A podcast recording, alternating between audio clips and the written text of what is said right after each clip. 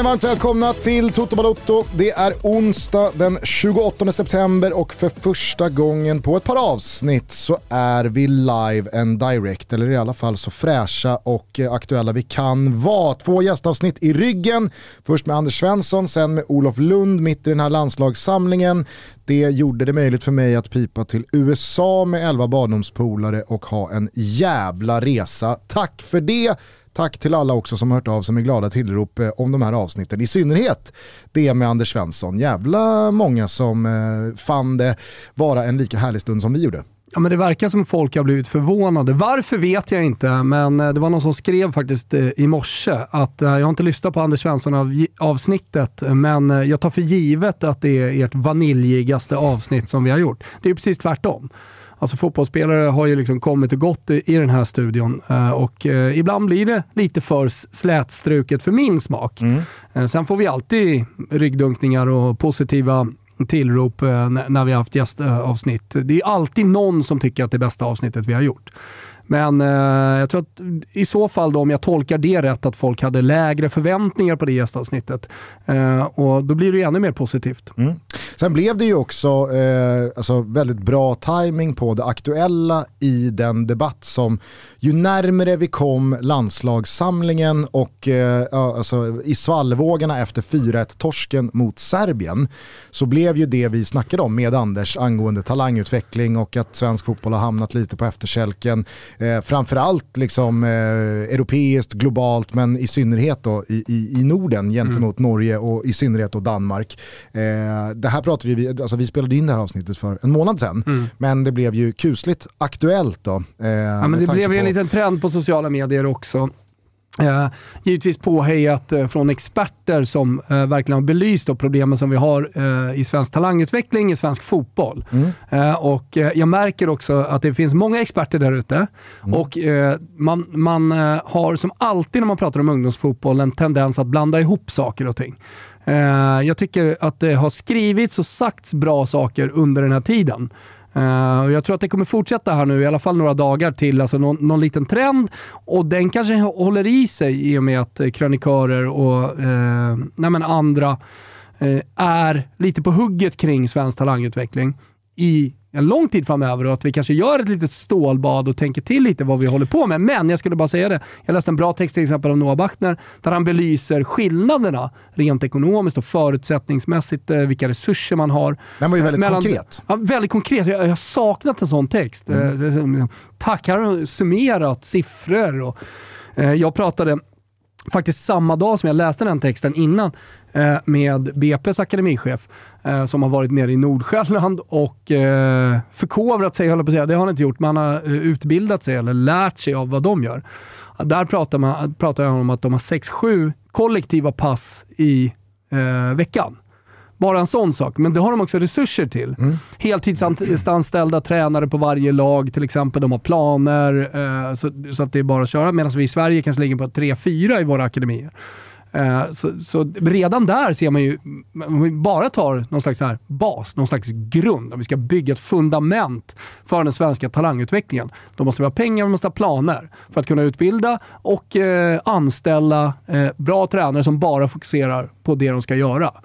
Eh, istället då står vi i Sverige med ja, 5-6 eh, tusen i lön eh, för att ratta ett akademilag. Eh, och kanske med 3-4 då tider. Och du ska skjutsa iväg skolungdomar första 10 minuter, kvarten innan du kan kliva på planen. Och så, ja men bara där förstår man ju vilka stora problem vi har. Sen märker jag på, på min Twitter till exempel att folk liksom återigen tar upp det här med att vi inte har resultat.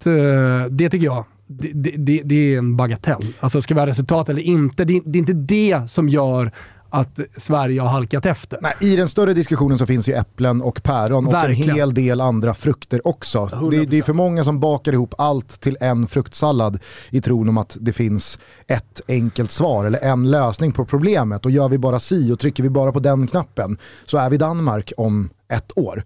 Eh, jag tror inte att det är så lätt. Eh, alltså, nu nu eh, gav ju du dina 50 öre i debatten, Noah Bachner gjorde sitt. Jag, jag, jag följde er skuggboxning på Twitter där när han tyckte vi Jo, behöver inte... Jag, säger, jag, får, Ja, jag bara, får jag bara avsluta där? Jag, jag tyckte det var kul när han skrev vi behöver inte en till podd. Och du kände "Ah, vi behöver inte heller kanske en till text.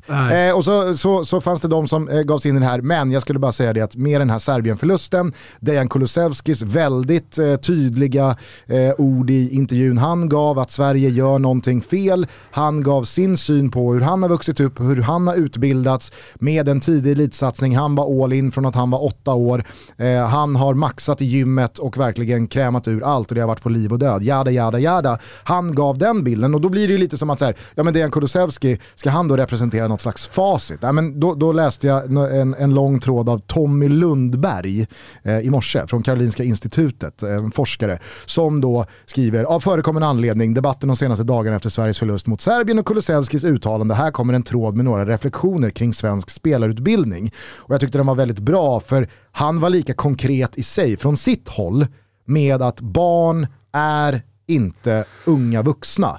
Det är andra saker, andra faktorer, eh, väldigt många andra omständigheter som har effekter på barn Ja. på ett annat sätt än vad de har på vuxna. Alltså, ma- han, han belyste det som kanske inte Dejan Kulusevski ska vara eh, Talesperson ta, för. talesperson för. Nej. Så att, eh, men, jag ville bara komma till, det här är ju en större diskussion. Vi, vi kan återkomma till det här. Jag tror att man skulle kunna summera det med eh, att vi har eh, liksom, eh, stora resursproblem. Eh, och Mm. eh, Dels att klubbar inte har den ekonomin eller kanske inte prioriterar sin talangutveckling lika, lika mycket som utomlands. Eh, och dels att vi från förbundshåll kanske tänker lite fel kring vissa saker. Sen tror jag att det finns, som du, som du säger, det finns bagateller i det här som till exempel när börjar vi med resultat och eh, när eh, delar vi ut gröna kort och på vilken planstorlek kör vi. Sen, sen är, är ju det frågor som om man är i ungdomsfotbollen sånt som man kan brinna lite, eh, lite lätt för. Men det, det är inte vårt stora problem. Nej, utan det är resurser. Kulusevski säger att men, skicka in Navy Seals och drilla åttaåringarna. Ja, det går inte. Det, det blir ju inte heller Och det gör han väl inte liksom. riktigt heller. Jag skulle bara säga det med, med, med Noah där. Eh, det jag reagerade bara på var ju att, alltså jag skrev ju bara att det hade varit, jag hade gärna lyssnat på en sån här podcast. Eh, där, där man pratar med ja, men en akademichef eller Tommy Lundberg. Och så, det, det hade varit nice. Sen löser ju inte det våra problem med svensk fotboll. Men alltså han svarar på det som att där, där löser vi inte svensk, eh, svensk fotboll. Det var därför jag, jag reagerade lite starkt. Där kanske. löser vi inte svensk fotboll, Sen- det gör vi med jag- dina 9000 tecken. Exakt. Och, och, och om, jag, om jag ska vara helt ärlig så kanske vi löste lite då. Nej, men han belyste det faktiskt väldigt bra i den texten. Jättebra. Vä väldigt konkret. Och, eh, det är väl inte alltid det är det. Så cred till eh, Noah Mm. för, för en jävligt bra text. Jag ska säga det, också i samband med detta eh, så gästade jag i Anders Svenssons nya podd, Skillspodden. Eh, där han Många nya, om- eh, alltså på tal om det här, många nya fotbollspoddar där ute. Ja, men det är konstigt att Kul här... att se att eh, liksom, att eh, sig. poddvärlden fortfarande växer och expanderar. Ja, jättehärligt. Och då tänker jag då på Anders Svensson, då, Skillspodden. Eh, Hasse Backe har startat podd. Eh, jag såg också Patrik Gildefalk startat podd Ja. nyligen. Ja. Så att eh, händer grejer. Superkul. Eh, men i Skillspodden så vill jag bara Genuint. Superkul.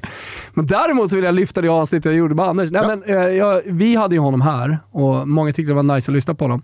Då vill jag, eh, för Anders skull, eh, och, och lyfta då det samtalet och kanske vidare att fortsätta lyssna på den podden där man kommer ha svensk talangutveckling i fokus med Anders Svensson i varje avsnitt. Eh, och om man också gillar mig så finns det nu ett avsnitt. Den heter Skillspodden, man hittar den på Spotify. Där vi i dryga timmen pratar Eh, lite löst och ledigt. Jag som fotbollsfarsa, han som ex-proffs och eh, tränare för sin grabb. Eh, och givetvis ägare av Skills Academy. Men eh, ja, det kan man lyssna på. Härligt.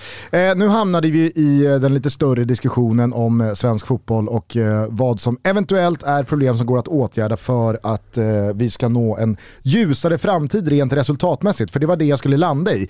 Jag tror att den här, tror det här är verkligen ingen, det är ingen spaning jag är ensam om. Det här är ju en debatt som har blossats upp, som har intensifierats senaste tiden. Givetvis aktualiserad av att resultaten har gått emot på ett sätt det senaste året som vi inte har upplevt på, jag vet inte hur många år sedan det kändes så här mörkt, det kändes så här frustrerande, det, det de facto staplades så här många förluster på hög och vi parallellt med det här har sett grannländer excellera och distansera sig från oss. Eh, jag läste i morse eh, att till och med Finland tar sig ton här nu och passar på att håna Sverige och sparka på oss när vi Finland när vi ska vara tysta. Vad heter de nu då, ugglorna? Hukajat. Hukajat. Ja. Eh, nej men, så det, det, det, är väl också alltså, roten till allting här, att hade vi just nu... Eh... Till alla finnar som lyssnar, jag vet att det är en berguv. Käften! Säften, satana! så här, hade vi slagit Polen i den där playoff-finalen i slutet på mars och hade vi kanske inte vunnit eh, vår grupp här i Nations League, men i alla fall kanske vunnit eh, tre matcher, kryssat någon och kommit tvåa. Så, så är ju skillnaden bara alltså fem, sex fotbollsmatcher. Men hela pyramiden som svensk fotboll är, hade ju sett likadan ut. Ja, men, eh, men, det hade ju inte belyst på samma sätt, det är nej. det jag menar. Så det vi... är ju tre, fyra, precis på samma sätt som när vi vann U21-EM 2015. Det är fem fotbollsmatcher som går åt ett håll och helt plötsligt så tror alla att Sverige är Europas ledande fotbollsproducent ja, av unga talanger. Känn eh, lite lätt på det italienska exemplet missar VM, det är två matcher i playoff mot Sverige. Ja. Man kan såklart diskutera att det är eh, mer än så mm. från gruppspelet, men ändå, det är två matcher ja. mot, mot, Sverige. Som om man spelar om dem tusen gånger säkert liksom, tar sig vidare från 900 gånger. Eh, sen, eh, minst? Ja, minst. Eh, och sen eh, vinner de EM. Eh, så schizofrent. Övertygande. Sen, övertygande. Sen har man ett par, tre dåliga matcher. En. Alltså då, Bulgarien hemma. Ja, Bulgarien hemma, exakt. Löser man den. Mm då är man i VM. Det är och väl nu... en missad straff från Jorginho? Ja, exakt. Alltså, en nu, missad straff. Och nu är man eh, segrare av sin eh, eh grupp A i semifinal, ett av fyra länder i Nations League. Mm. Återigen, hur många matcher vi pratar om? Egentligen tre. Ja, ja, visst. Sverige gånger två plus Bulgarien. Ja. Vinner man dem, eller ser till att lösa dem, då är man, eh, då, då är det inget stålbad som man har pratat om. Nej. Sen eh, har det säkert kommit mycket gott Eh, ur det, alltså för italiensk eh, fotbolls skull. Och att man har gjort, eh, säkert både på, eller jag vet, både på klubbnivå men även på förbundsnivå, gjort mycket. och det har pushat Mancini i en viss riktning att ännu mer satsa på unga spelare, som faktiskt var ett stort problem. Det kan ju också vara så här, det kan hade man gått till VM också. 2018 så hade man kanske suttit fast med Ventura. Då hade man förmodligen inte vunnit EM. Nej. Alltså, Nej. vem vet hur det hade slutat? Mancini men... hade kommit in senare, haft mindre tid att arbeta på, mindre tid att liksom få in de där spelarna som sen blev fundamentala Exakt. och så vidare. Och så Vi pratar ju om samma sak, att väldigt få matcher uppe i toppen av pyramiden tenderar ju att få väldigt stort genomslag på hur man pratar om resten av pyramiden. Mm. Hade vi i det här läget varit klara för VM, använt den här Nations League-gruppen till att experimentera, vi hade kanske gått på någon mina, men vi hade igår slagit Slovenien och hållit oss kvar i B-divisionen. Då hade inte du eh, längtat efter en podd där vi diskuterar problemen med eh, svensk talangutveckling. Noah hade Jag kanske, hade gjort det ändå. Ja, det kanske du hade gjort. Jag menar bara att så här, hela diskussionen hade ju inte blossat upp och blivit vad den har blivit senaste tiden. Nej. För det här är ju ett direkt resultat av få resultat i några matcher. Ja.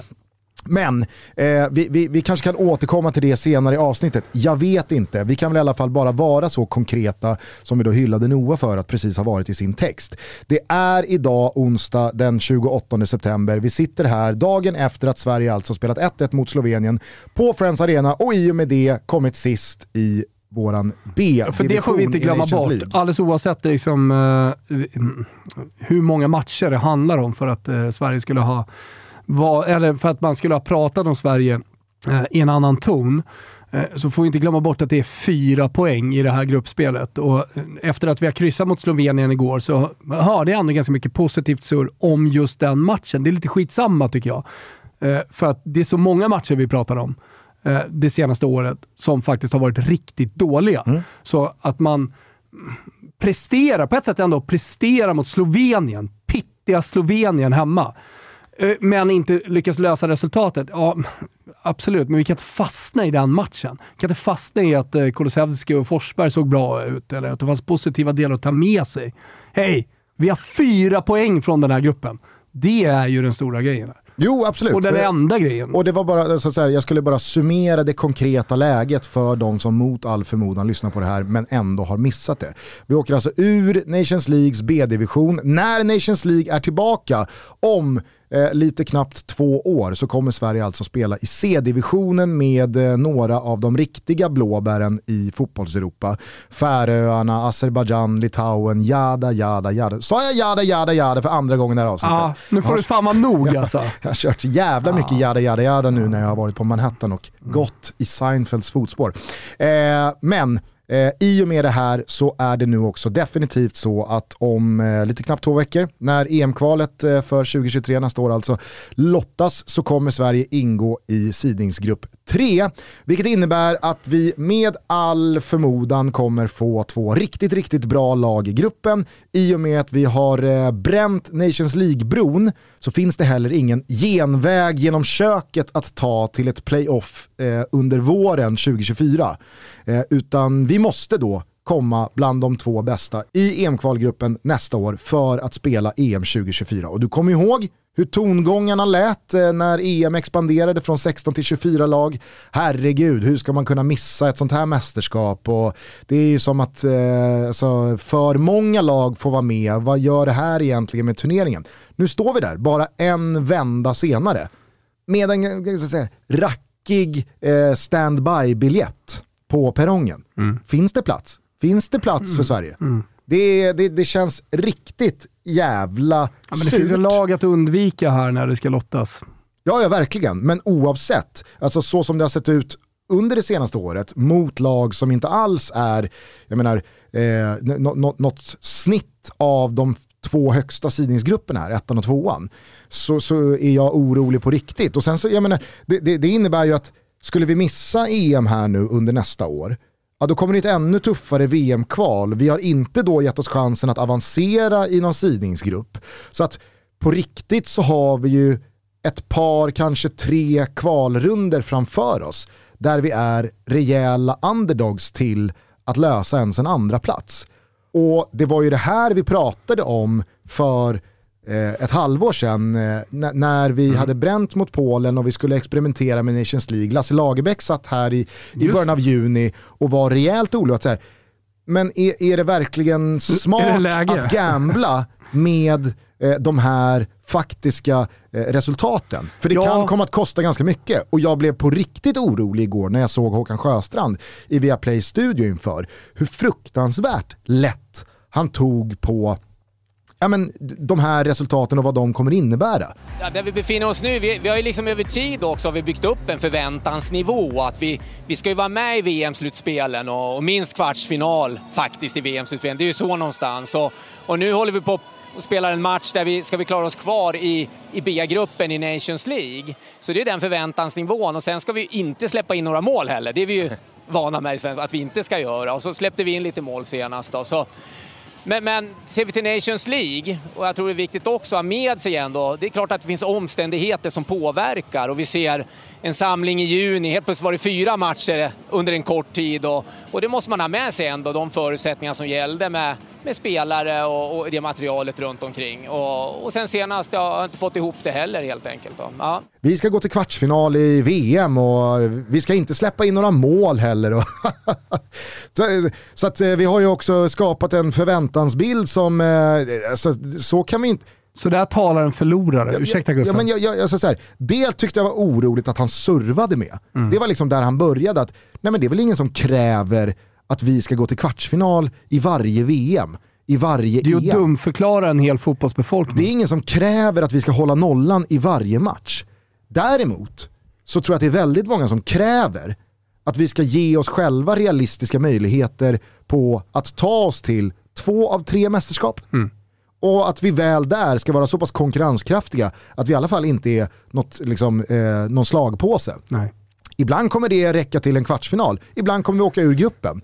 Men att gå in i en 6, 8, 10 årsperiod av ständigt missade mästerskap och att vi däremellan spelar Nations League inför 15 17 000 mm. på Friends Arena mot mm. Litauen och Azerbajdzjan. Mm. Det kräver väldigt många av oss att vi inte ska liksom uppnå. Men det har Håkan Sjöstrand på något sätt, liksom så här, jag menar, han lägger sig på en frekvens som är verklighetsfrånvänd. Mm. Och när han sen följer upp med att han inte ens kan precisera vems ansvar det här är. Nej, men det är ju för att det är svensk fotbolls ansvar att det finns väldigt många som jobbar inom hans organisation och som han är ansvarig över, som är delaktiga i att vi har hamnat här. Jag kände också att så här, är det jetlagen som spökar eller hörde jag precis rätt? Sa du jetlag? Har vi pratat om det där? Ja, men jag, jag, jag klagade inte på det, jag, jag sa bara så här. Men jävla tur, jag, du vet jag har mina ja, känselspröt ute här nu. Verkligen, jag sa bara, är det jag som är lite svajig här ja. efter att ha bytt tidszon? Bra. Eller hörde jag precis Håkan Sjöstrand säga, för att han fick ju då frågan, vad har du för ansvar? Ja, alltså jag är generalsekreterare. Och då kan man ju, då, då kan man ju liksom så här bryta ner det, och det är alltså engelskans general. Jag är allmän. Han, har liksom, han, han vet inte ens, han, översatte han precis generalsekreterare till är lite allmän sekreterare. Låter som en sån lite luddig gubbe i organisationen som inte riktigt vet tror, vad ska göra. Tror Håkan Sjöstrand att generalen i en armé, att han, alltså, det heter general för, för, att, det är general. För, för att han är allmän. Ja. Jag är, bara lite, jag, är bara lite om, jag är bara lite om mig och kring Eller mig. tror han att det kommer från militärens general? Jag, jag känner bara såhär, nej men Kanske är, kanske är det var också han då, allvarlig där? Eller kanske är, också han? där, kanske är det också där vi måste byta, eh, kanske där vi ska börja. Och byta ut vår generalsekreterare för att kunna verkligen kanske göra ett italienskt stålbad inom svensk fotboll och se över vad vi faktiskt pysslar med. För er som inte hörde den här intervjun, alltså när han då, Niklas Jihde trycker ju på och då så här, men... Fan vad Jihde var bra igår. Ja, Jihde var bra. Jättebra. Tycker han var bra med Janne också. Han, han är ju allmän och mild, ja. så hela hans framtoning. Men så ställer han liksom rätt tuffa frågor till Janne, men han låter så snäll. Ja. Och det, det låter så allvarligt. Jag tänker om jag hade ställt en fråga till exempel, så hade det låtit som en attack. Exakt. Eh, det finns ju den här klassiska intervjun med Claes Åkesson. Går på, jag tror att det var eh, Erik Hamrén. Det låter som en attack på honom. Alltså, det är tuffa frågor. Och svaren kommer ju därefter då. Mm. Försvarande och, och, man känner verkligen att det är attack. Och jag ska ju säga det från, från eh, sittningen, höll jag på att säga, men samtalet igår mellan de som stod i studion och Janne så märkte man att han, att han var på sin vakt. Han var, han var också defensiv. Ja, så Lasse Lagerbäck sträcker ju fram eh, femman för att ja. skaka hand bara. Ja. Liksom. Tjena Janne. Det ser ut som att Janne ser det, mm. men bara så här det ska inte skakas någon hand där. Nej, men jag, jag tyckte det. Sen, sen, var det ett bra samtal och de stod länge. Men Gide, Gides frågor var tuffa ändå. Mm. Ja, men bara tillbaks till då Håkan Sjöstrand som får då alltså, frågorna från Gide. Att, ja, men, alltså, hur ser utvärderingsprocessen ut? Och om det nu skulle sluta med att Sverige åker ur eh, Nations Leagues B-division här ikväll, för det här var ju innan matchen. Mm.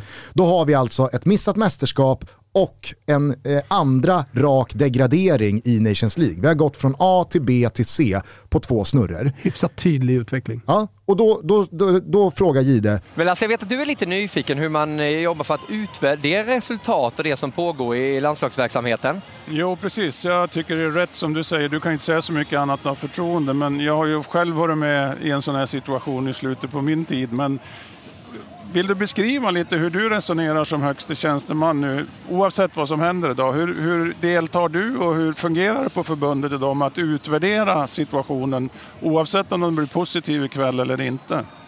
Ja, först, vi har ju naturligtvis de som är, jag är med, det heter ju generalsekreterare och tar vi det engelska general. Jag är mer kanske generell i, i sammanhanget och, och, min roll är ju naturligtvis, jag har ju naturligtvis pratat med Janne om, om saker och ting. Men, men sen har vi ju ett antal experter och det är faktiskt deras uppgift att utvärdera och titta på, på det här. Och det gör ju teamet runt omkring Janne. Eh, när man tittar på det rent fotbollsmässiga. Ihop med naturligtvis, det finns spelare också som är involverade i det. Och jag är lite nyfiken där bara, vilka är de här experterna som du sa som ni tar hjälp av? Ja, vi, vi har ju nu, vi har en landslagschef, vi har Jens Andersson, vi har Stefan Pettersson och de sen utvärderar man ju själva spelet. Det är ju de mer runt omkring. Du har ju Peter Wettergren, teamet runt omkring eh, landslaget helt enkelt. Och, ja, Sebastian har varit med i den processen själv lite grann, hur det fungerar helt enkelt. Då, så, ja. Och då blev jag också lite så här, jag, jag, jag blev jävligt eh, bekymrad över Håkan Sjöstrands svar. För dels så pratar han om att, alltså han pratar om några diffusa experter som finns, liksom. Och sen så började han involvera då staben runt Janne. Wettergren. är det Peter Wettergren som ska utvärdera Janne? Mm. Är, inte det, är, är, är inte det en väldigt skev liksom, ansvarsfördelning? Janne är förbundskapten och högsta höns, men den som tydligen då är med och utvärderar och tar beslut om Jannes framtid, det är Jannes assisterande förbundskapten. Eller blandar han ihop det med liksom utvärdering av någon slags total, eh, alltså jag menar sportslig utvärdering av eh, Nations League och eh, missad, missat mästerskap? Förstår du vad jag menar? Att vi ska sätta oss ner lite lätt här, gubbarna. Wettergren, jag, Janne och några experter Det och var- surra lite om vad som har hänt. Det var, det, alltså in general menar du? In Allmänt. general. Lite allmänt. Jaha, utan en generalsekreterare. Jag menar, alltså så här, det, var så, det var så otydligt och luddigt vad, som styr, alltså vad styrelsen ansvarar Nej, men för, han- han vad Håkan Sjöstrand som generalsekreterare ansvarar för, vilka det är som utvärderar. Alltså Han svarar ju som en allmän gubbe. Ja, men, framför, men, men alltså så här, hur, vad, vad som var raljant, vad som var luddigt, vad som var oklart, vad som faktiskt var svar, alltså korrekta, konkreta svar. Allt blev bara en mischmasch. Det som däremot var liksom otvivelaktigen på ett sätt var ju Håkan Sjöstrands inställning alltså, och attityd till att det, det, det är ingen fara på taket. Vadå? Alltså, så här, det, Vad fan, det är vi som har lagt upp ribban för högt. Ja. Vi kräver tydligen att vi ska gå till VM-kvartsfinal och, och hålla nollan i, varje match. Det finns experter här som ska gå igenom Jag de här hade varit, resultaten. jag tycker bara att det hade varit klädsamt av förbundets högsta höns. Han är liksom högsta tjänsteman i Svenska fotbollsförbundet. Generalsekreterare Håkan Sjöstrand. Det hade varit klädsamt att inför en, alltså man behöver inte överdriva Nations Leagues betydelse. Men man behöver i alla fall inte underskatta den heller. Du Och- behöver inte, vet du vad? Du ska inte underskatta resultaten av den. Nej, precis. Så det är, det jag viktigt men- att det det göra jag resultat i de här matcherna, för Om annars vi får det inte vinner konsekvenser. matchen här som spelas ikväll så kommer vi alltså vara, då kommer vi vakna upp imorgon till en landslagsframtid som heter sidningsgrupp 3 inför EM-kvalet. Ett mästerskap som ska vara så oerhört lätt att nå, kommer nog bli väldigt tufft. Sen så ska vi då alltså spela Nations League om två år mot Blåbär som kommer innebära alltså, max 20 000 på läktarna. Och efter det så har vi då inte heller gett oss chansen eh, att via då eh, liksom förbättrad sidningsgrupp eh, skapa oss bättre förutsättningar att nå VM 26. Men, men, alltså, allt det, det hade väl varit klädsamt att i alla fall ta position att säga så här, det här, det har varit ett tufft år, resultaten har inte gått som, som eh, vi har önskat. Och eh, vi kommer givetvis liksom sätta oss ner och utvärdera allting från alla håll. Med, liksom all, med, med alla tillbuds stående medel för att på så gediget sätt som möjligt gå vidare med svensk A-landslags eh, liksom framtid.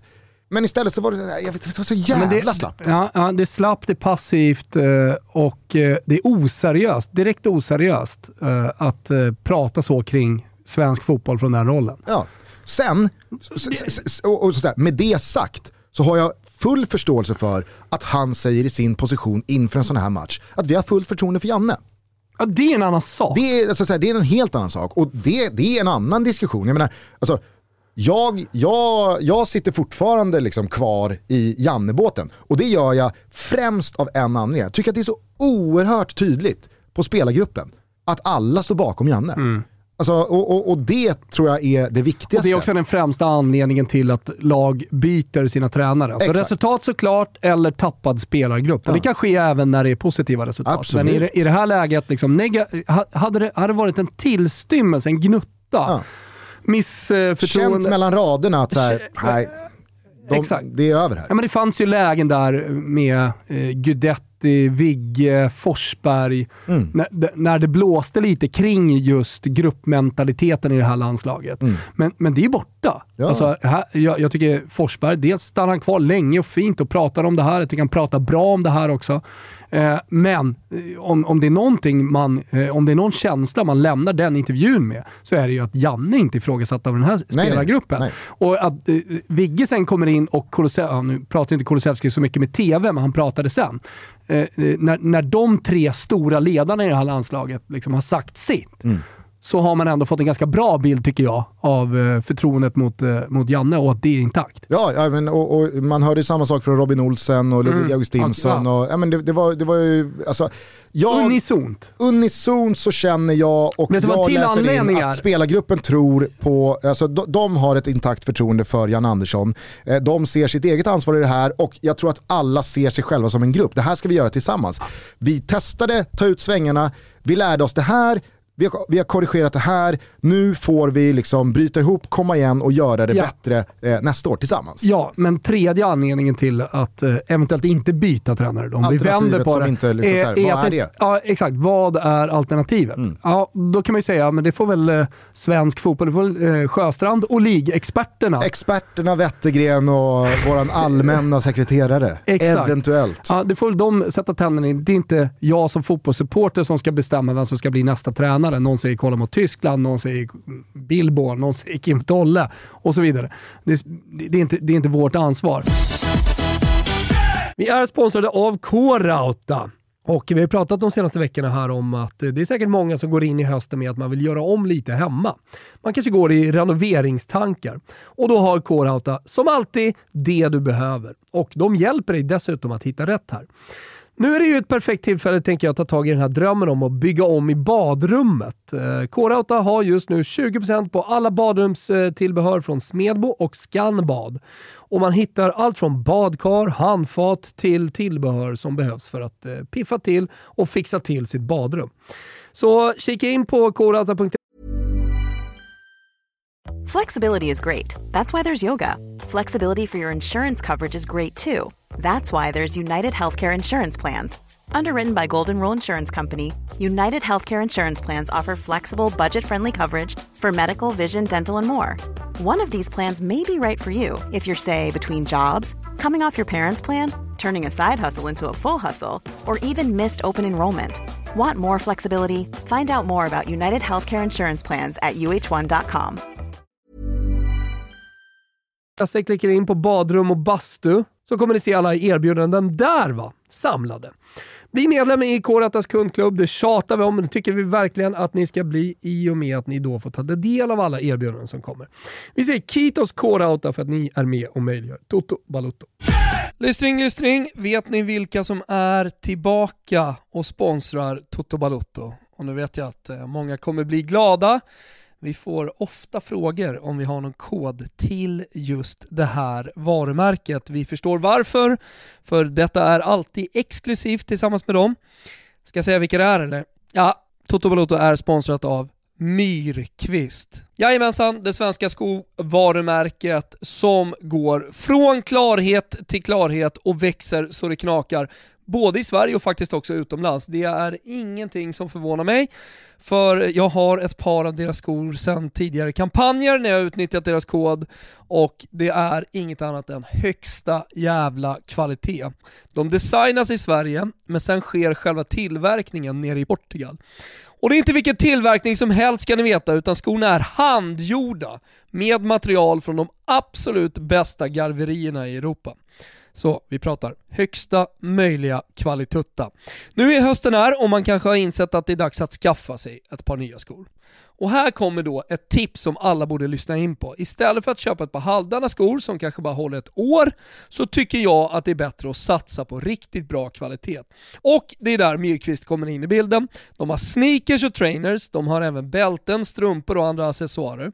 Men just nu är det givetvis boots och andra passande skor som gäller.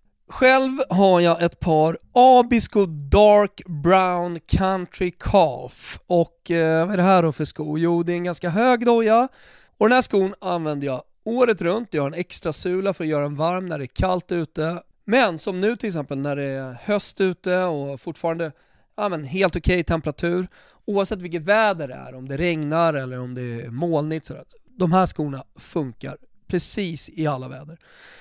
Abisko heter de om det är någon som vill rygga mig, men gå gärna in på myrkvist.se och kika runt. Koden, det är den ni vill ha va? Toto22, alltså Toto22. Myrkvist.se eller om man bor i Stockholm, då har de en butik i Modgallerian. Så det är bara att gå dit. Erbjudandet gäller till den 9 oktober. Tack Myrkvist för att ni har så snygga skor och för att det är så hög kvalitet så man kan ha dem banne med hela livet. Stort tack!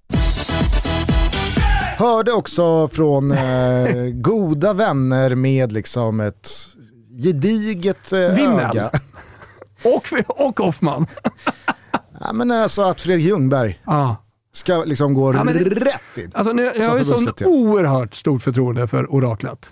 Men när lilla ryggdunken på Vimnell kommer där, det, det, kommer att skadat här en månad framåt. Sen kommer det tillbaka, det kanske bara är några dagar. Och sen så är en eh, Premier League-helg eh, liksom färdigspelad. Eh, jag har kollat på en eh, morgonshow borta på Dobbe, han som programledare och allting är förlåtet. Men just nu ser jag bara att förtroendet är skadat, Hoffman. Och Vimnell, han har jag tappat redan för länge sedan. Det var en avmygning. Myggar av Nej, men jag menar bara att det är viktigt att det liksom, alternativen här. mm, Vi Precis. ska gå vidare. Och, och då tror jag nog att det, det, är bäst att gå back to basic eh, och lämna förtroende för Janne. Jag, jag håller med dig. Ja, men, eh, det, det, det finns väl hur många eh, exempel på det här som Kolla på, kolla på Malmö FF. Ja. Vad hände när man sparkade Milos utan att ha en klar plan för vad gör vi nu då? Alltså det, går, det går ganska fort. Och jag är helt övertygad om att byta nu, ja, då sätter vi oss också i en sits där en ny förbundskapten måste ta resultat direkt i ett EM-kval för att EM-tåget inte ska lämna perrongen omgående. Och skillnaden jag mellan jag är- klubbfotboll och Jag är helt övertygad om landslagsfotboll. att, alltså, herregud, du kan få fylla på med det sen, Mm. men jag är helt övertygad om att det, det är tufft att hitta ett alternativ som det är. Mm. Att hitta ett alternativ som i det här läget, eller i eh, november-december, ska komma in och ha bättre förutsättningar än Janne att i mars Mm. ta de poängen vi behöver för att EM-drömmen ska leva. Det, det tror jag är, Jag tror att det är väldigt, viktigt- väldigt svårt att Jag- hitta. jag tror I synnerhet när vi uppenbarligen har en beslutsfattande liksom, eh, organisation ovanför Janne som ska leda ett sånt rekryteringsarbete s- som inte ens kan preciseras. Nej. Jag tror att det är ett viktigt perspektiv att ha med sig att det är stor skillnad på landslagsfotboll och klubblagsfotboll i och med att man träffas så sällan. Eh, och det tar tid att göra en förändring. Och det, det tar tid att byta riktning också. Det tar tid att sätta ett spelsystem. Det här har vi pratat om jättemycket i Toto. Eh, så, så att när vi byter, ja, men, jag, nu vill jag inte bara ta Italien exempel, eh, men, men Mancini tog ju tid. Han torskade ju rätt ut i början och det såg inte alls bra ut. Sen började man se tendenser och sen liksom gick det hela vägen eh, till, till ett EM-guld. Jag menar, det, det tar tid. Eh, och nu har inte vi Italien så ruttet spelarmaterial kan jag tycka, men bättre än oss i alla fall. Eh, alltså, vi, vi har inte det, det spelarmaterialet, utan vi- vi, måste verkligen få ut maximalt, inte minst nästa kvalspel, för att vi ska ta oss till mästerskapet.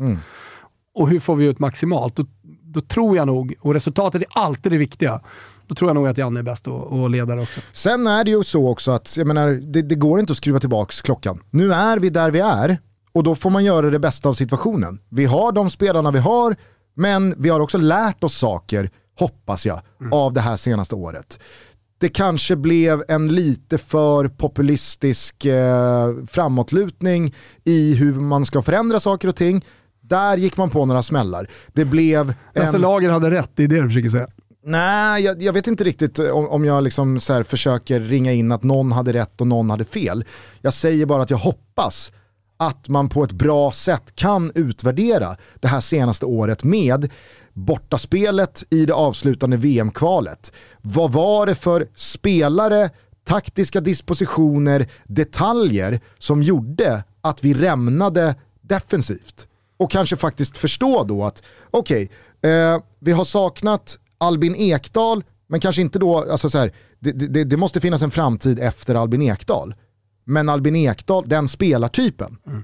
Okej, när vi saknade Albin Ekdal, eller i alla fall den spelartypen, ja då har vi den här resultatraden.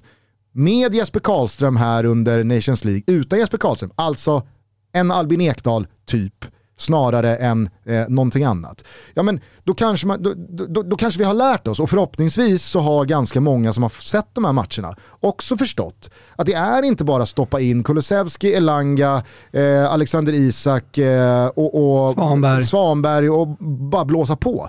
För att vi kommer då släppa in två mål. Och då måste vi göra tre mål för att vinna matchen. Det kanske faktiskt finns en rimlighet och eh, en, en, eller så här, ett unisont stöd för att då får man bänka någon för att ha plats med rätt balans så att de tre riktigt vassa offensiva spelarna får göra det de ska göra. Än att vi stoppar in 4-5 och så har vi två i, i, i, i arslet minst den första timmen. Men Janne får också kanske ransaka sig själv att vad fungerade liksom för fem år sedan med den spelargrupp han hade att jobba med då, men som inte längre fungerar i den nya, nya är ju fel att säga också, men i den spelartrupp han har att jobba med. Alltså, det, det, det där är ju, fotbollen är ju föränderlig på alla sätt och vis. Eh, så jag, jag, jag, jag hoppas verkligen att det går att gå vidare från det här på eh, ett, ett så bra sätt som möjligt. För det är ju det vi måste göra. Vad, vad är alternativet? Vi lägger oss ner och dö. Ja, men okej, ska vi se lite positivt framåt då? Jag tror att folk ska lyssna på den här podcasten och vi, vi svenskar behöver, behöver ha lite positivt. Eh, okej, vi jämför med klubblagsfotboll. Man kommer ner en division, spelar i Championship eller i Superettan. Positiva är att vi kommer vinna matcher igen. Åh vad härligt! Nu vinner vi matcher och gör mål och eh, alla kommer hylla Kulusevski, eh, Isak. Foppen och alla. Kommer du ihåg när vi var i Hamburg? Mm. Eh, alltså man pratade med St. Pauli-supportrar. Mm. De vill inte vara i Bundesliga. Nej, blir det är roligare dålig- att vinna matcher. det blir så jävla dålig Det stämning. dålig stämning. Var här och var slag på sig. Nej, men exakt. Vi vill vara i toppen av Zweite. Exakt. Så vi vinner grupp C. Vi ser positivt på det. Vi vinner massa fotbollsmatcher och det kanske är lättare då att liksom spela ihop den här yngre generationen och spela in eh, yngre spelare så att de får självförtroende. och Fast jag där. tror att här, du börjar i fel här, för att C- ja, men C-division den är två år bort. Det, alltså så här, först och främst är det eh, EM-kval. Det är ju 2023. Okej. Så att det, det, det, nu, nu finns ju bara EM-kvalet. Ja, då finns det bara negativt. Och När det- ska det lottas? Eh, 9 oktober. Så att eh, om knappt två veckor. Och då kan vi få, eh, då kan vi få Frankrike. Alltså du kan, du kan pussla ihop riktigt många mardröms... Eh, mardröm. Eh, Alltså så här, tänk, eh, tänk VM-kvalet till 18. Alltså när vi fick Italien och Holland. Det, det, är liksom, det är samma förutsättningar. Och det, Holland går starkt. ja, men, och det, tyckte jag var, det tyckte jag var väldigt bra av Emil Forsberg. När han fick eh, frågan om det i, i Just det. Mm. studion efter igår. Men Han sa det, jag har gjort det förr. Så att det, är- Sant. det, vill bara, det vill bara göra igen. Ja. Alltså, så här, Helt rätt. Vad, vad fan ska vi... Alltså, jag tror att för alla som liksom så här vill fortsätta följa landslaget, de får väl eh, knyta någon slags jävla näve i, i, i fickan och, och tro på det igen. Mm. Alltså så här, inte för att liksom så här, bli någon Håkan Sjöstrand som ja, men, raljerar för mycket eh, kring att ja, men, eh, vi, vi, eh, vi ska tydligen gå till kvartsfinal i VM Nej. varje gång och vi ska aldrig släppa in några mål.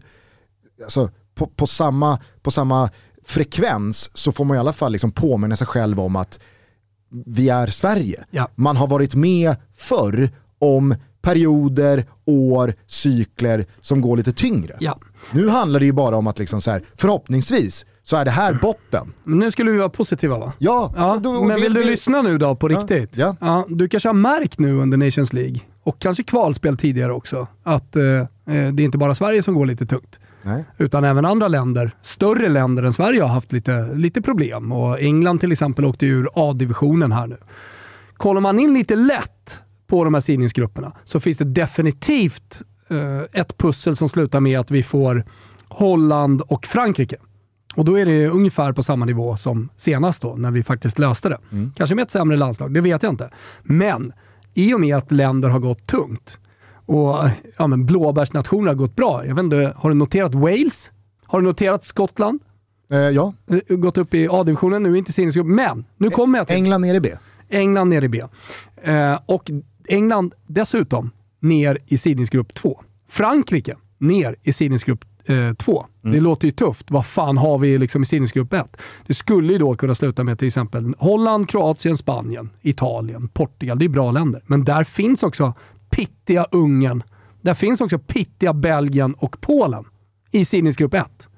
Och kollar man i sidningsgrupp 2, visst det finns mardrömslag att få där, men faller lotten väl så kan vi få, på tal om pittighet, Bosnien-Hercegovina.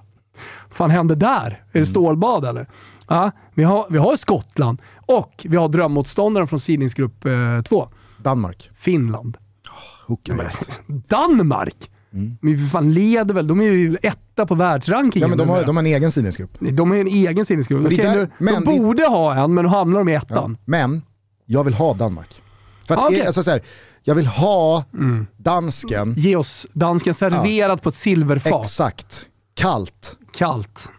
För Vendettan ska serveras kall. Vi har inte ens någon vendetta på Danmark. Det var ju vi som slog dem på parken, i parken senast. Jag vill alltid vendetta med Ah, det okej då. landet. Men visst, ge oss Danmark-Finland då.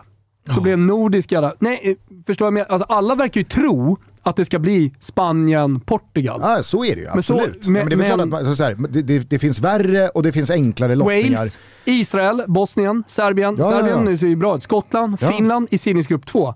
Alltså kollar man i sidningsgrupp 3, där finns eh, Norge. Där finns eh, Slovenien. Fan, Slovenien eller Bosnien, vilka vill du ha? Det finns Irland, eh, så är alltid tufft mot den typen av motstånd. Eh, Ukraina, eh, som, som också är bra. Så jävla farligt är det inte att vi är sidningsgrupp 3. Nej, Nej men alltså, jag, jag, jag, vill ha, jag vill ha dansken, jag vill ha svensk urkraft. Jag Du vill, vill ha, ha liksom finsken. Gärna. Ja. Sex pinnar, Sex pinnar rätt rätt in på, In på kontot. kontot. Sex, sex pinnar. Rätt in. Sen vill jag bara understryka för dem, jag menar så här, det är väl inte så konstigt eh, med tanke på, fan vi ska gå ut på jag och min Jan. Men alltså så här, med tanke, med tanke på den låten och alltså så här, hela, hela vår eh, relation till det svenska landslaget under tiden vi har bedrivit den här podden. Jag menar så här, jag, jag, jag har ingenting att, eh, för det var väldigt många som skrev till mig igår, jaha, fortfarande kvar i Jannebåten Ja, ja, ja, ja. Eh, alltså så här, efter matchen. Ska ni vara lite kritiska? Alltså vi har ställt kritiska frågor. Jag var jättekritisk efter Polen-matchen till exempel. Ja, men alltså, då lyssnar de herregud. inte på podcasten. Nej, nej. Och, och jag säger alltså så här. Jag är samtidigt den första att förstå om folk är trötta på Janne, Absolut. vill byta förbundskapten och alltså så här, folk är fria att tycka precis vad de vill. Mm. Om, om, man, om man på riktigt eh, känner att nej men eh, jag tror att Janne har nått eh, vägs ände med det här laget. Eh, jag lanserar gärna det här namnet som ett eh, bra och rimligt alternativ och det här tror jag kommer gynna Sverige omgående redan i första vändan av EM-kvalet nästa år. Vet du vad vi behöver? Hej, kör på! Jag är inte där, jag har motiverat det och så får man tycka liksom så här, precis som man vill. Eh, så att, eh, jag, jag, jag, jag väljer att tro och känna framförallt att det vi upplevde igår, verkligheten vi vaknade upp till idag, är förhoppningsvis alltså botten eh, det senaste decenniet och förhoppningsvis det kommande decenniet. Nu gnuggar vi en bra lottning. Nu startar vi om till 2023.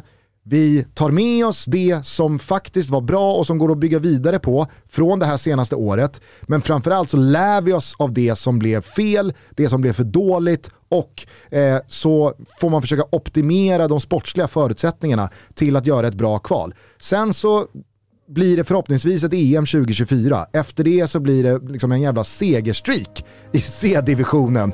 Isak och gänget kan bättra på sina målkvoter eh, för, för framtida legacy och så vidare. Och så vidare. Och så, så har man liksom tagit fart därifrån. Men det jag verkligen, verkligen, verkligen kräver det är att alltså, Håkan Sjöstrand, vår allmänna sekreterare och förbundet förstår allvaret i var vi är eh, i, i, inom svensk fotboll och i, i, i synnerhet kring deras verksamhet med, med ett representationslandslag.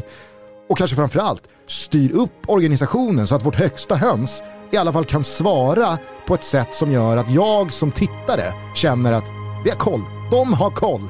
De vet att så här går processen till när vi utvärderar, när vi eventuellt agerar och det är den här och den här och den här och den här personen och de här befattningarna som har det här och det här och det här ansvaret.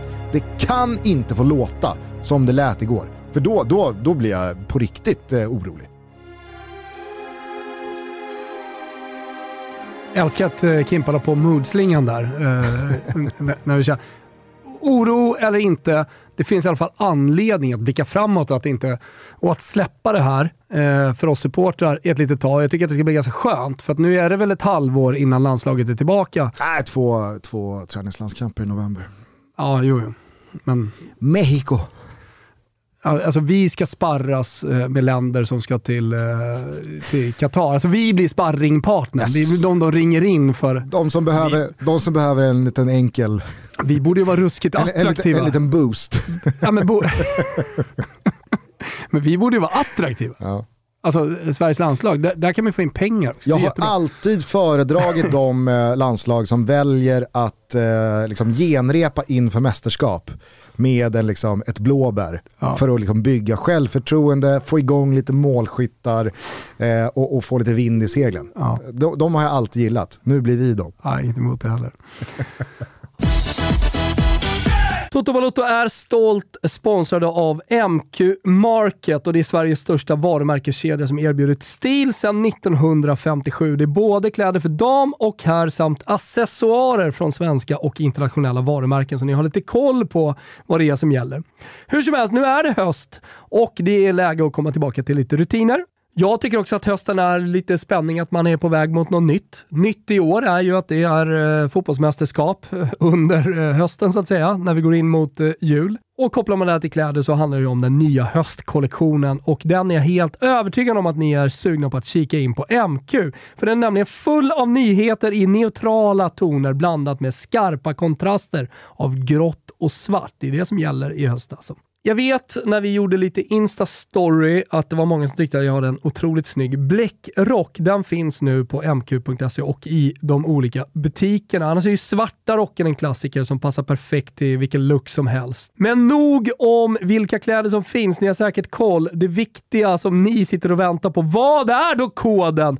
För jag vet att ni älskar att handla på MQ. Jo, koden är TOTO20. TOTO20 är 20% rabatt på deras egna varumärken Bläck, Bondelid, Dobber och koden gäller från den 29 september till den 2 oktober. Så det är en riktig så här, tre dagars körare. Från den 29 september till den 2 oktober. Så det gäller att passa på. Då. Vi kommer påminna er också på våra sociala medier. Stort tack till MQ som är med och möjliggör Toto Balotto.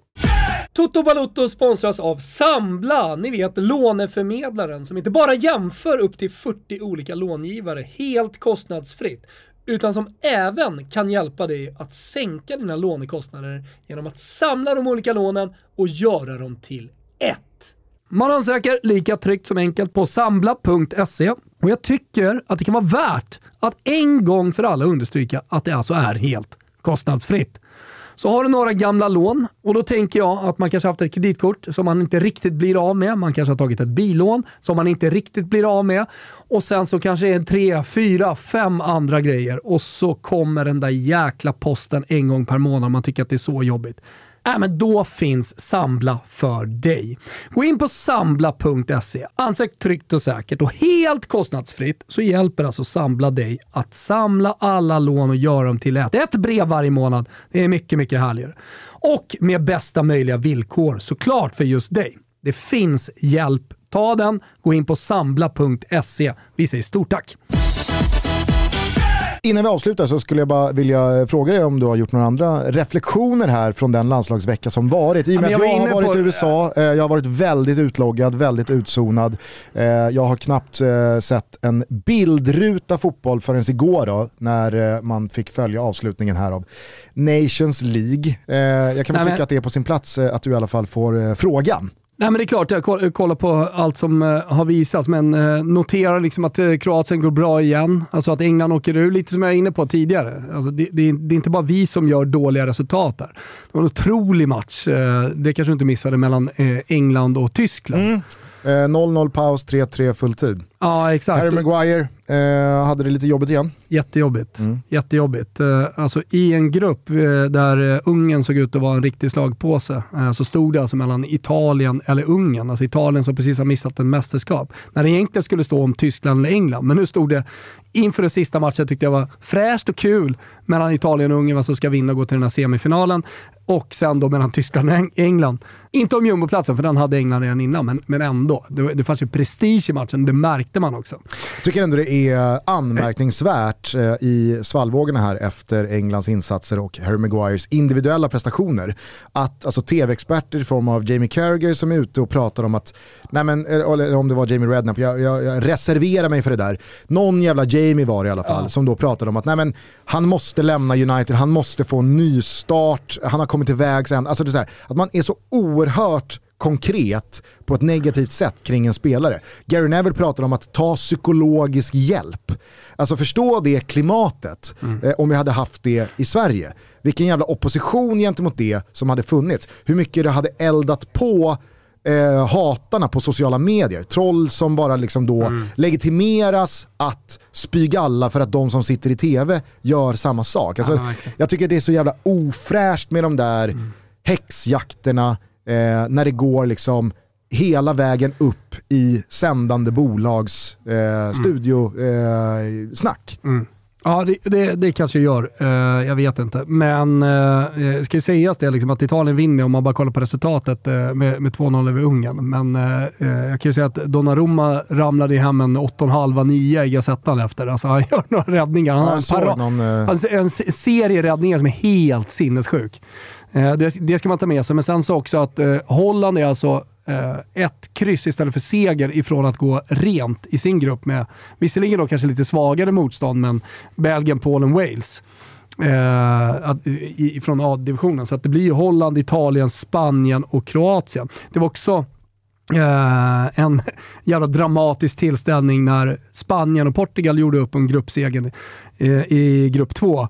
Där det stod 0-0 länge och Portugal klarade sig på kryss. Men när Morata av alla eh, gör mål på tilläggstid. Eh, så det fanns ganska mycket drama i det här som ändå spelade stor roll. Men ner i alla fall i C-divisionen skickar vi Ryssland eh, bara sådär. Och sen Armenien, Rumänien och Svedala. Jag noterade också att eh, Milan hade ett jobbigt landslagsuppehåll. Fick väl både Menjan och Theo Hernandez skadade här inför ödesveckan Inte- med eh, dubbla Chelsea-fighter och Juventus däremellan. Ja, inte nog med det, utan det var ju tydligen eh, stor partynatt. Eh, det var ju Danmark-Frankrike, på tal om bra matcher. Om vi ska ta med oss någonting från de här Nations League-veckorna. Så Danmarks prestation mot Frankrike. Äh, vad fan, vilken jävla storkuksuthängning alltså. Det var så alltså? Ja, det var, det var, det var liksom ord och inga visor. Det var bara rätt på. Mm. Och körde bara över dem. Nej, för att Och så liksom parken på jag såg bara, hejandes, Jag såg bara resultatet och så klickade man sig in på startelvan och så ser man, jaha, Mbappé, Giroud, Griezmann, Nej, alltså, det- Chouameni, ja. Ja, de hade ju Real Madrids unga mittfält med Mm. Och Kamavinga. Äh, men det, det är ett otroligt lag. Nej, alltså, du har ju varit i parken, eller hur? Ja. Det känns ju som ett Råsunda lite grann. Den är tight och ja, men lite eh, sådär. verkligen Råsunda. Ja, eller hur? Och, eh, både du och jag var väl där när Sverige eh, pissade på, på Bentner. Som blev utbytt i den 72 minuten och hade inte lyckats med någonting. Men, När men Zlatan hängde upp frisparken och exakt. EM Otrolig 16 var klar. Nej, men alltså, den stämningen, allting vill minnas att du och jag kramades med Jane Björk då. Det gjorde vi. En fin stund. Exakt, det gjorde vi. Jo, vad ska jag säga med Köpenhamn och Milan och parken? Det var ju att eh, det följdes upp av en festnatt. Milan finns som gemensam nämnare i och med att Kjär och Olivier Giroud är polare. Så de tog ju dundernatten på stan. Eh, och det här ska BT, danska tidningen, ha skrivit om. Och nu har det nått, eh, jag fick meddelande faktiskt på morgonen av Tancredi. Han jobbar ju numera för Sport Italia. Alltså, eh, kan du hitta liksom lite mer info? Kan du översätta någon dansk eh, originaltext? För han ville liksom hänvisa till rätt källa och sådär. Eh, Så det, det satt jag med här i, i morgon. Alltså. Förutom skador så har man även då en festnatt, lite störigt, eh, sådär, som har nått eh, Milan-supportrarna. Aj, aj, aj, aj, aj, aj. Tycker jag i och för sig de var värda, gubbarna. Ja, det är väl Ah, klart. parta på lite. Eh, hörni, eh, vi eh, gör så att eh, vi hörs igen på måndag efter att eh, ligafotbollen är tillbaka. Missa inte Fotbollslördag Europa. Vi har en riktigt fin kväll framför oss om tre dagar där vi sparkar igång 17.30 en halvtimme innan avsparken mellan Inter och Roma. En jävla fin fin fight va att inleda en sån dubbelsändning med. Sen är det Barca senare på kvällen och ni vet ju själva vilka kanonfighter som finns i övrigt från fotbollseuropa att gotta ner sig i eh, de kommande dagarna. Det är ju både Arsenal-Tottenham och det är Manchester-derby och allsvenskan startar upp eh, slutfasen här nu. Härligt. Nu är det sista sväng inför upploppet och det är väldigt många lag där uppe i toppen som inte har råd att tappa speciellt många poäng. Det är väl Malmö-Bayern här va? Eh, en högintressant fight eh, i Malmös jakt på en sista Europaplats. Bayerns jakt på Djurgården och Häcken. Så att, eh, den ser jag mycket, mycket fram emot. Mm, och när man sitter där i soffan, eh, då ska man givetvis eh, kompanjeras av en iskall Pepsi Max. Eh, en höst-Pepsi helt enkelt, eh, med fördel is, citron såklart. Och när jag ändå nämner det så vill jag gratulera till vinnaren. Vi hade ju tävling här. Ruskig Pepsi Max-kyl här tidigare. Denise. Hon tävlade liksom för att överraska sina kompisar Magnus, Marcus och Rasmus. Så stort grattis till er. Håll utkik. Snart kommer fler tävlingar tillsammans med Pepsi Max. Underbart, Hörrni, eh, ta hand om varandra till dess att vi hörs igen. Nu bryter vi ihop, nu kommer vi igen till alla Janne-hatare där ute som mm. hashtaggar JanneOut. Ni är fria att ha er åsikt eh, hur mycket ni vill. Eh, man får eh, tycka hur olika som helst i det här landet och det är väl eh, fint så.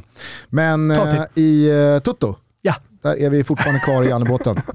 så det är bara vispa igång. det är bara det är magstarkt detta Gustav. Fan vad skit vi får nu.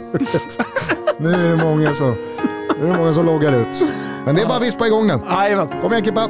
Kör. Där borta vid bänken har vi ställt vår Jan. Ciao Tutti. Ciao Tutti. Han leder vårt landslag mot fornstora dag. Och ända sen dagen då han tog sitt jobb har vi som lidit åter fått hopp. Glädje och stolthet, snälla stå kvar är känslor jag känt sen då det blev jag och min jag. Han tog oss till Ryssland och en kvartsfinal. Han lackar på tysken och han pyntar sin gran. Han pratar om laget och att då är då. Han pissar på lättja och att någonting är svårt.